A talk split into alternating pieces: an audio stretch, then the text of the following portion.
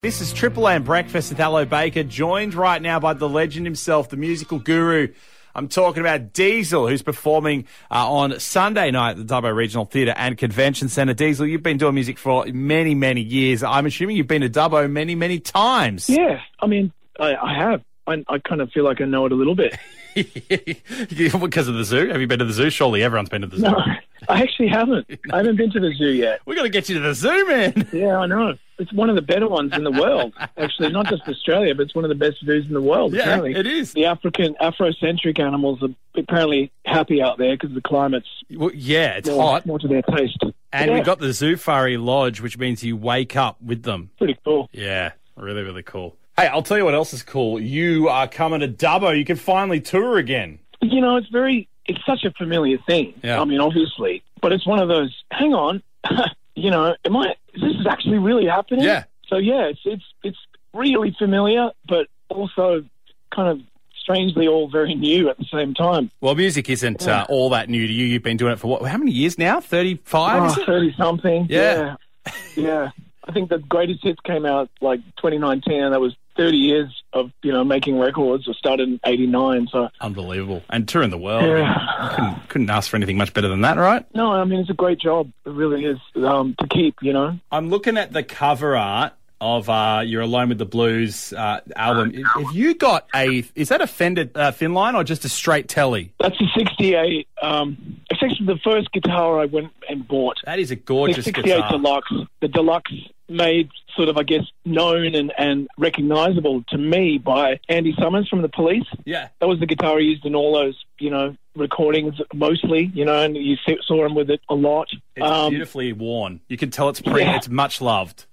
it's, it's loved, and when I bought it from a, a shop in Bondi, it was, you know, seemed like a really reasonable price because it was all kind of scratched up and marked, and Yeah. and and had been marked on like a school desk, as in someone had gotten like a jackknife and written sort of things onto it, and it was quite amusing. But the, the story that was told to me was that some kids kind of ran in and grabbed it and ran out, got away with it for a certain amount of time, and then they, you know, got got found out and had to give it back.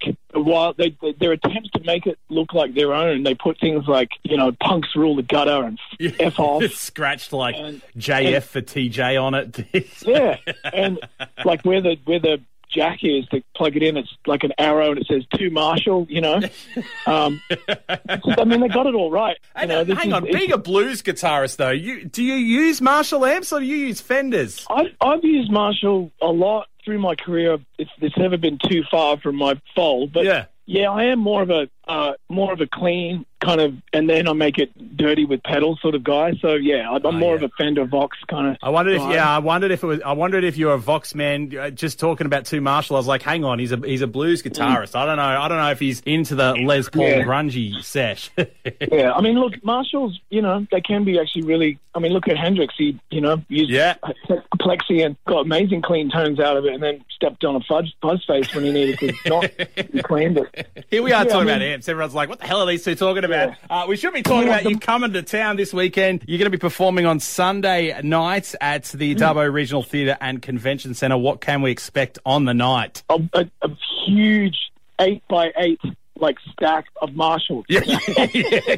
a couple of Marshall quad boxes up there, maybe an orange amp or two. Yeah, I, I, couldn't. I couldn't resist it. No, look, um, it's a two-set show, so I start off quite intimate with, you know, I'm, I'm bringing my double bass along, nice. and um, yeah, because there's a lot of that on the record, so Yeah. I thought I've got to squeeze it out. Um, and then I go into the, then we, you know, stretch legs, get beverages and all that, and then and then it's, you know, my hits for till the cows come home, basically. I'm assuming you're going to play uh, hits like "Never Miss Your Water" and you know "Tip of My Tongue" and, and the Goldies as well.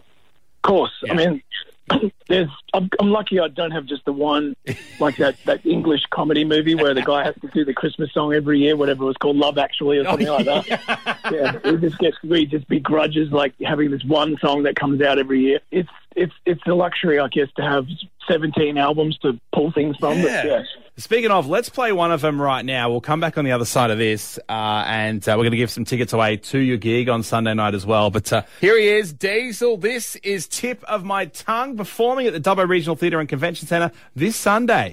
Mate, uh, you are very proudly touring regional Australia, getting out to towns like uh, like ours here in Dubbo in the Central West. I guess a lot, a lot of artists that sort of they stick to the cities, and you know, I mean, Slim Dusty is a is a, an amazing example of someone who just went Yeah. so deep into the the environs of every nook and cranny of this country, and no matter what genre of music it is, it, you've got to have that approach because this country is, you know, yes, there are a lot of population, um, there is a lot of population, I should say, uh, around the edges where it's green and close to the ocean, Yeah. but it, it goes inwards and it's it's not it doesn't just stop you know so you need to get to those areas. And, and we started doing that early. So yeah i feel like you know places like albury for instance you know, when we moved out here from america my parents you know my, my mum had kind of made earmarks and cut out clippings of the northern beaches of sydney. And my dad i don't even know if he actually even drove up there. He just broke her heart and just said it's too expensive and and got in a you know hr holden station wagon of six kids, um, seven, um, one left, one behind in America. We just we couldn't fit her into the Kombi Kombi bus. Uh, no, she was in nurses nurses college. But um, yeah, and we're headed down the Hume Highway and it ended up in Albury. So so much for like going to Australia and living this beach life. But I'm really glad they did because that was you know my experience with the real bush. Um, you know, as real as, as bush was going to get for for us. You know, inland we had places like the Hume Weir, Tabletop Mountain, and things like that. You know, the Um, the, um, the whole Murray River and and it, you know it wasn't just like let's go to Australia and I don't know that. if you're aware of this, but I'm from Corryong. I was Okay. born in Albury Hospital. Corryong's only like go. 50 minutes down the road. It is, Uh, yeah. All those things you talked about are things that I grew up with. Yeah, going out of the Hume Weir water skiing and things like that. Uh, Yeah. Fishing for yellow belly, all that kind of stuff. right. So I didn't realise that you uh, that you started your Australian journey in Albury. We did, and um, yeah, we found the one house at the time in Line Street, and it was like the, the house that looked like an American house. It was really like, This like is as colonial as it gets. bizarre. It kind of looked like a Frank Lloyd Wright kind of 60s sort of design, and it was just stuck out like dog's bollocks. And it was like, yep, that'll be our house. It was like the Americans living in a house that looks like an American house. Kind of like it was pretty funny, but we were welcomed. I have to say that, Yes. and well, with open arms. My dad, you know, being a, a ex Navy and made friends with a guy who was ex Australian Navy who played, you know, clarinet. My dad played sax, so they had a band straight away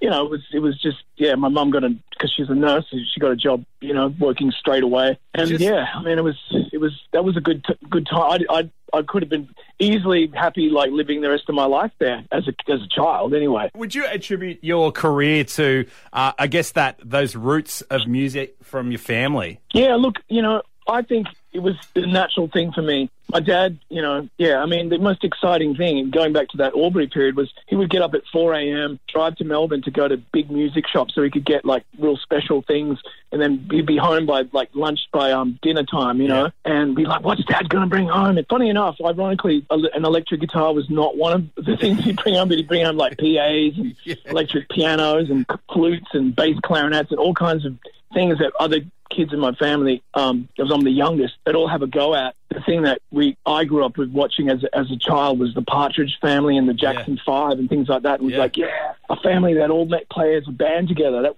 that would have been my dad's dream. You know, we got close to it. We- I, mean, I made a blues record, and all my brothers played all the horns on it. My Yeah, dad cool. you know, was still alive, and he then and it was was like, yeah, this is cool. Unfortunately, mum wasn't there to see it, but Yeah. yeah, that well, I think that my dad, you know, having seven kids, that would have been his big dream to have us all like playing together.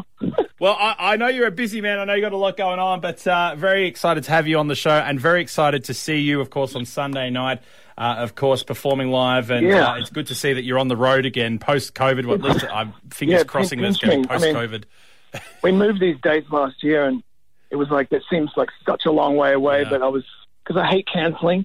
So you know, here we are. We've gone through an awful lot, but you know, I've been out doing these red hot summer shows. Um, they've been fantastic, and yeah, it's like we just got to try to get on with it. You know. Well, we got a couple of double passes to give away right now. I don't know if you want to do the honors, maybe. Hey, it's Diesel here, and if you call one triple three five three right now, we're going to give you two fat tickets. That's a double pass to come to my show, alone with blues and greatest hits at the Dubbo Regional Theatre. That's like a bought one. That's that's how good that was.